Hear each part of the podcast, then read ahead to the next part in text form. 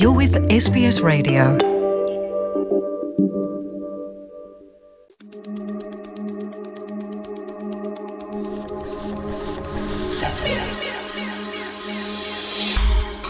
ከማህበረሰብ ለማህበረሰብ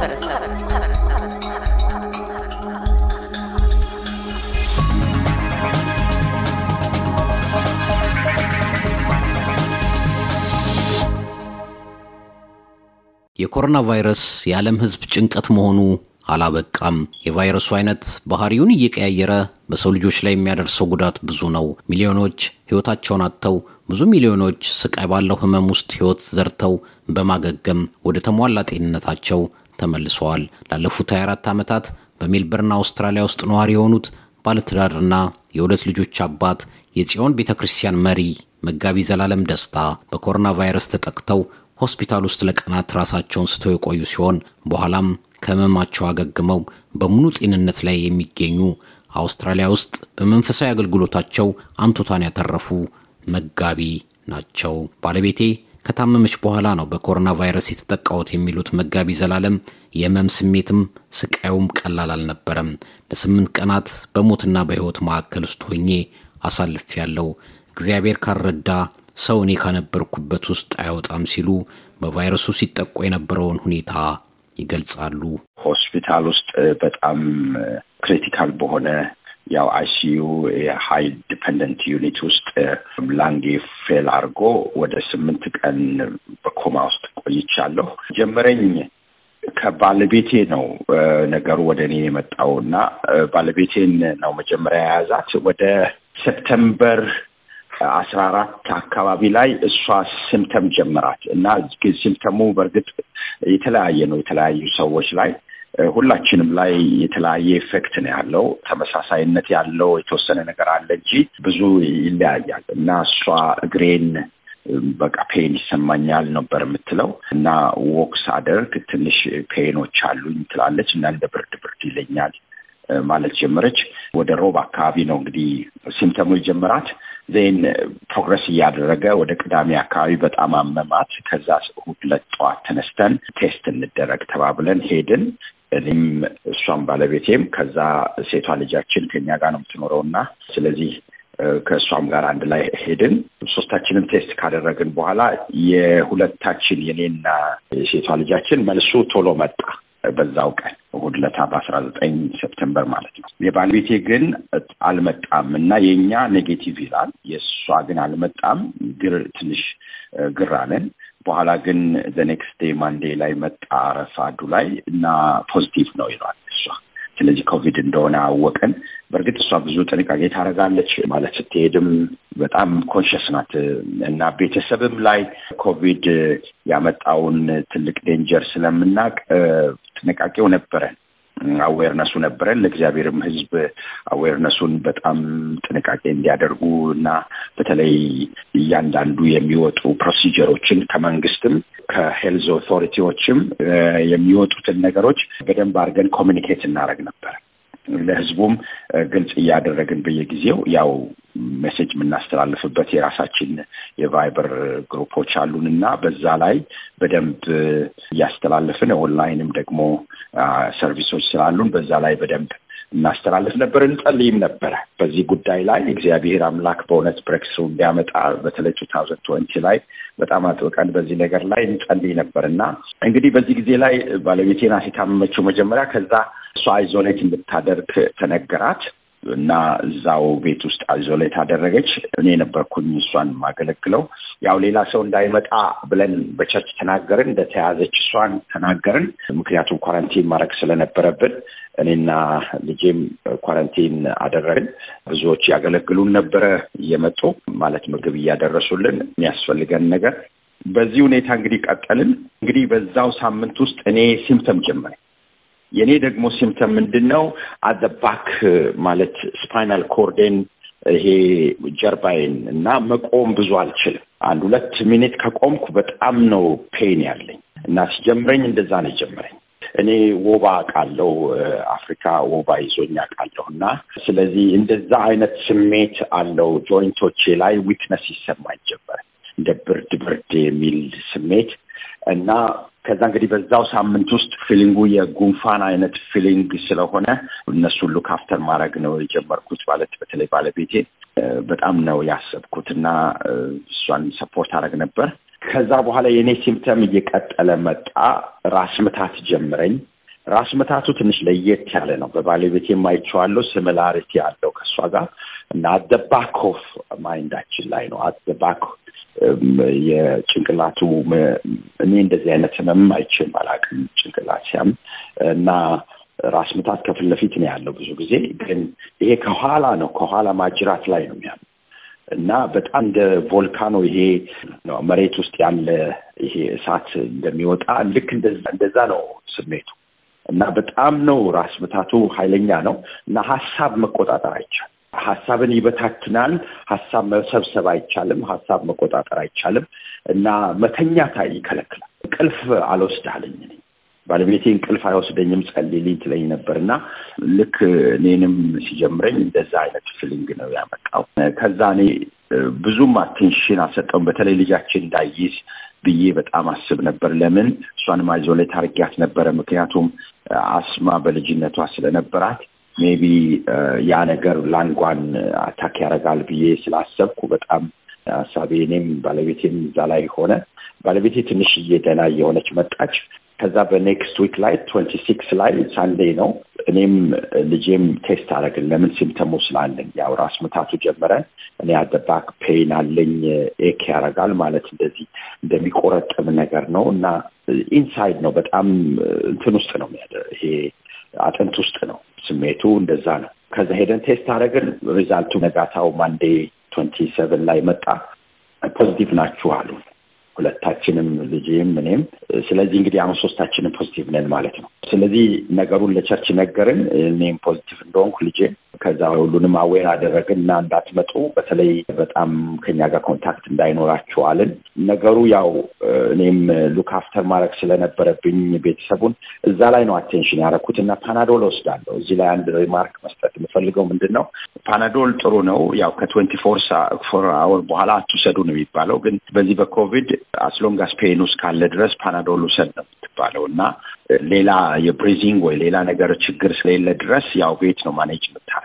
ስለዚህ በዚህ አጋጣሚ መናገር የምፈልገው ፓናዶሉ pain ኡን ስለሚወስድ ቫይረሱን አዳነ ማለት አለ። ስለዚህ ቫይረሱ እንደውም has got grip ኡን እንዲያሰፋ ማለት body ያችን ውስጥ እንዲሰራጭ ያደርገዋል እና ይሄ deception አለው።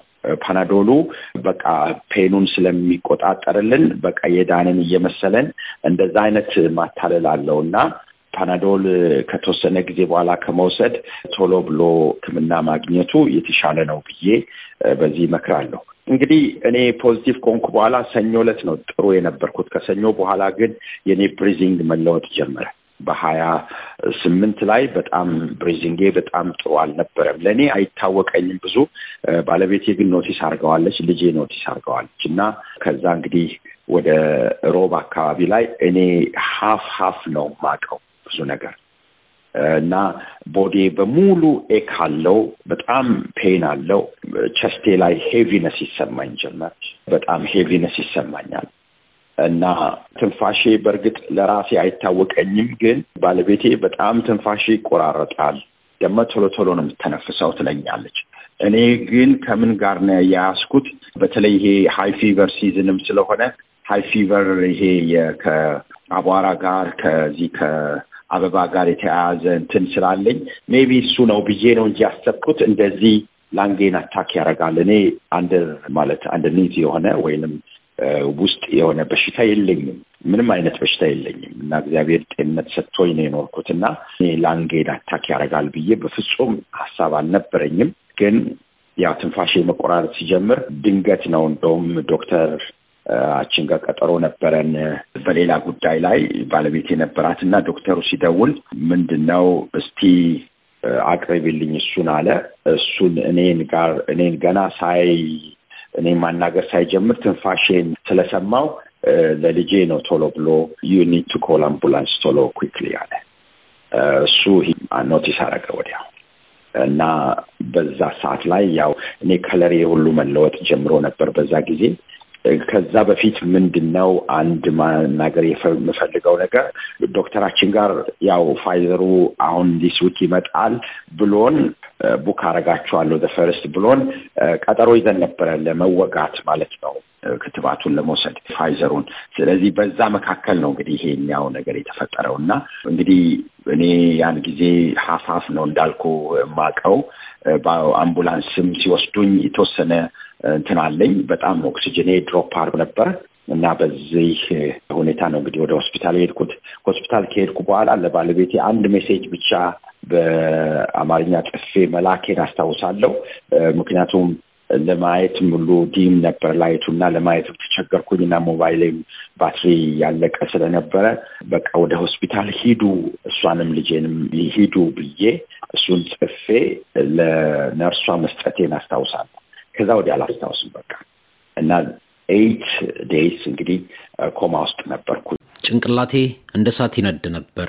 ሀሳቤን በጭራሽ መሰብሰብ አልችልም። መተኛትም ሆነ መብላት በፍጹም የማይታሰብ ነው የሚሉት መጋቢ ዘላለም የኮሮና ቫይረስ ያደረሰባቸው ጉዳት ቀላል አለመሆኑን ሆስፒታል ውስጥ የቆዩባቸው ጊዜያቶች አስጨናቂ መሆናቸውን ሲገልጹም እግዚአብሔር ከሞት ነው የመለሰኝ ይላሉ። mainly እንግዲህ attack ያደረገኝ ምንድን ነው ቫይረሱ እንዳልኩት ቅድም ጭንቅላቴ በጣም እንደ እሳት ይነዳል ውስጥ እና ሀሳቤን መሰብሰብ አልችልም። ፈጽሞ መተኛት አይቻልም። መብላት አይቻልም፣ ይከለክላል ምግብ። አሁን ከዛ በኋላ እንግዲህ chest ኤ ላይ heaviness ኡ እየጨመረ መጣ። ከዛ እንግዲህ ዶክተሮቹ መጨረሻም የነገሩኝ ከነቃው በኋላ ማለት breathing ኤ በጣም low እንደሄደ ከዛ ኦክሲጅን እንዳጠረኝ እና ከዛ ራሴን unconscious እንደነበርኩ ከዛ እንግዲህ በ life support ማለት በአየር እየተሰጠኝ ነው እነኛን ቀናቶች የቆየሁት። ላንጌ ፌል አድርጎ ነበር ባይ ወይ ላንጌ ፌል አድርጎ በመሽኑ ሰፖርት ነበር እና እግዚአብሔርን በጣም አድርጌ ስለ medical ኡ አገልግሎት በጣም አመሰግናለሁ። ስለ ዶክተሮቹም፣ ስለ ነርሶችም እዚህ ምድር ላይ እግዚአብሔር ስለባረከንም ስለ ቴክኖሎጂውም እግዚአብሔርን በጣም አድርጌ አመሰግናለሁ። እግዚአብሔር አይምሮ ሲከፍት ነው ይሄ ሁሉ የሚሆነው እና እግዚአብሔርን በጣም አድርጌ አመሰግናለሁ። በጣም ትልቅ እንትን ያደረጉት እነሱ ግን ከሁሉ በላይ በእኔ ስቴት ላይ ሰው ለመትረፍ ይቸገራል። ብዙዎቹ እንዳልተረፉ አውቃለሁ። እና ምንድን ነው ትልቁን ነገር ያመጣው ብዬ ብለው እግዚአብሔር እጁን በእኔ ላይ አደረገ ብዬ ነው ማምነው። ምክንያቱም ቤተክርስቲያን ከዛ እኔ ከገባሁበት ቀን ጀምሮ ቤተክርስቲያን ትጸልይ ነበረ። ማለት ቅዱሳን በሙሉ በየቀኑ ተገናኝተው በ Zoom ም ይጸልዩ ነበረ። adult ኡም church ይጸልይ ነበረ። ወጣቶቹም ተገናኝተው ይጸልዩ ነበረ። ማለት ብዙዎች እዚህ ምድር ላይ ያሉ ማቃቸውም አላቃቸውም በጣም ብዙ ቁጥር ያለው ሕዝብ ይጸልይ ነበረ። ምንድን ነው መጽሐፍ ቅዱስ ላይ እንደዚህ ይላል። እግዚአብሔር ክቡር ቃል እንደዚህ ብሎ ይናገራል በሐዋርያት ሥራ ምዕራፍ አስራ ሁለት ላይ ሄሮድስ ያዕቆብን ሐዋርያውን ካስገደለ በኋላ አይሁድ ደስ እንዳላቸው አይቶ ጴጥሮስን እስር ቤት አስገባው ይላል። ሐዋርያውን ጴጥሮስ እስር ቤት ካስገባው በኋላ ሊያስገድለው ነው። እንደ ነገ ሊገደል እንደ ዛሬ። ቤተ ክርስቲያን ግን በነ ማርቆስ ቤት በጣም አጥብቃ ትጸልይ ነበር ይላል። በጣም ይጸልይ ነበር። ቅዱሳን ይጸልዩ ነበረ እንዲፈታ እግዚአብሔር እንዲያስለቅቀው የእግዚአብሔር እጅ እንድትመጣ ይጸልዩ ነበር እና ተአምር እንዲያደርግ እግዚአብሔር በእርግጥም እግዚአብሔር ጸሎት ይሰማል። ወደ እኔ ጩህ፣ እኔም እመልስልሃለሁ፣ አንተም የማታውቀውን ታላቅና ኃይለኛ ነገር አሳያሃለሁ ያለ እግዚአብሔር በቅዱስ ቃሉ። ስለዚህ በእርግጥም ጩኸትን ይሰማል እግዚአብሔር፣ መልስ ይሰጣል ደግሞ እና ሰምቷቸው ጴጥሮስን መልአኩን ልኮ ከእስር ቤት ያውም ሶስት ደረጃ ካለው እስር ቤት ከወታደሮች መካከል ከታሰረበት ቀስቅሶ መልአኩ ልበስ ብሎት ጫማህን አርግ ብሎት ይዞት በሮቹ ሁሉ ተከፈቱ ይላል። ከዛ ይዞት ወጣ። እነ ማርቆስ ቤት እዛ ጸሎት ቤት እንዳደረሰው ይነግረናል። እና ልክ እንደዚሁ ቤተ ክርስቲያን በጣም ትጸልይ ነበር። እንደገና አብረናቸው የምንሰራ ACC Australian Christian Churches የሚባሉ አሉ። ፓስተሮች በጣም ይጸልዩ ነበረ። ኒውዚላንድ ያሉ ፓስተሮች እነ ኦክላንድም ዌሊንግተንም ያሉ የእግዚአብሔር ሰዎች ቤተክርስቲያን ሁሉ ትጸልይ ነበር። በኢትዮጵያም የምናውቃቸው ማናውቃቸውም ሁሉ ይጸልዩ ነበር። በአሜሪካም እንደዚሁ በጣም ብዙ ሕዝብ ይጸልይ ነበር እና እዚህም ማላውቃቸው እንኳን ብዙ ሰዎች ናቸው ይጸልዩልኝ የነበረው እና አሁን ከነቃው በኋላ ሲነግሩኝ ይገርመኝ ነበር። ብዙ ነገር አድርጌላቸው አይደለም እና እግዚአብሔር ግን ሞገስ በህዝቡ መካከል ሰጥቶኛል እና በዛ በእውነት እግዚአብሔር ሸክም ሰጥቷቸው እስላሞች ሳይቀሩ ወንድሞች ይጸልዩ ነበር እና ደውለው ሁሉ እየጸለይን ነው፣ ይነሳል፣ እግዚአብሔር ያስነሳዋል ይሉ ነበር እና ለእኔ ለራሴ በጣም ተገርሚያለሁ። እግዚአብሔር ካልረዳ በስተቀር ሰው ከዚህ ውስጥ መውጣት አይችልም እና እንደውም በሰባተኛው ቀን ነበረ ካልነቃው እናጠፋዋለን ብለው ነበረ ዶክተሮች። ያን ቀን እኔ አልነቃውም። እንደገናም ደግሞ tube ኡን ለማውጣት ሲሉ እኔ choke አደረገ አሉ። በዛ ምክንያት ሌላ complication ተፈጠረ እና ኦክሲጅን እንደውም ወረደ። ስለዚህ brain ኡ damage ሆኗል already የሚል ሀሳብ ነበራቸው። እንደገና ሁሉንም ነገር የከተቱትን እንደገና አውጥተው እንደገና ሌላ ከተው ነው እና ከዛ እንግዲህ ሶስት አራት ቀን እናየዋለን አሉ።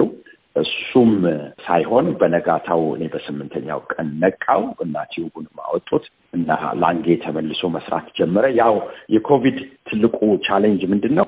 አንዱ organ fail ካደረገ ሌላው ይከተላል። እግዚአብሔር ምሕረቱን አድርጎልኛል እና እንግዲህ ከዛ ከነቃው በኋላ የቆየሁት አምስት ቀን ነው። አንድ ቀን ተኩሉን የቆየሁት emergency ውስጥ ነው። ምክንያቱም በጣም ትልቅ attention ያስፈልግ ስለነበረ እዛ ቆይቻለሁ። ከዛ በኋላ ግን ወደ ward ሄጃለሁ እና የተባልኩት ምንድን ነው ያው የኮቪድ normal life ትኖራለህ፣ ኦክሲጅን ይዘህ ነው የምትሄደው፣ lung በጣም ችግር ውስጥ ነው ብለውኛል ዶክተሮች እና ሌሎች አካሎችንም እንግዲህ you'll see how you go ግን ወደ ሶስት አራት ወር ይፈጅብሃል recovery ነው ያሉኝ። ከዛ በኋላ እንግዲህ የኔ ግን recovery በጣም ፈጣን ሆነ። ማለት ብዛው ያለው እንግዲህ በሶስተኛው ቀን አካባቢ ላይ እግዚአብሔር ረዳኝ እና እንቅልፍ መተኛት ቻልኩ። ከዛ በኋላ እንግዲህ መጥተው check ሲያደርጉኝ ዶክተሮቹ አሁን ኦክሲጂን የሚያስፈልግ ጊዜ አይደለም አሉ። ያንኑ ኦክሲጂን ይዘህ ትሄዳለህ ያሉኝ ዶክተሮች ናቸው። በኋላ አያስፈልግህም ያሉት። በራሴ መተንፈስ ጀመርኩ። ከዛ እንግዲህ physio ዎች ደግሞ መጥተው body movement ኤን አዩ። ከዛ በኋላ አራት ቀን ጨርሼ አምስተኛው ቀን አካባቢ ላይ ነው ጠዋት በቃ ሂድ ተባልኩ ወደ እና ይሄ ነው እንግዲህ እና ቤት ስመጣ በእርግጥ muscle ኦቼ በሙሉ muscle ኤን አጥቻለሁ እና movement ኤ በጣም limited ነበረ። ምግብም ለመብላት በጣም አስቸጋሪ ነው፣ ለመተኛትም አስቸጋሪ ነው። ግን በየቀኑ recovery በጣም fast ነበር እና በቶሎ ነው recovery ያደረኩት። እግዚአብሔር ይሄን አድርጎልኛል እና እግዚአብሔርን በጣም አድርጌ አመሰግናለሁ።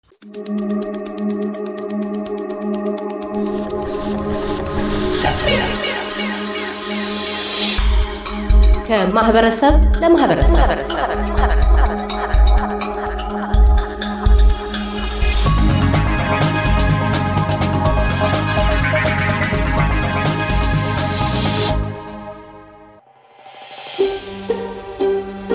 Want to hear more stories like this?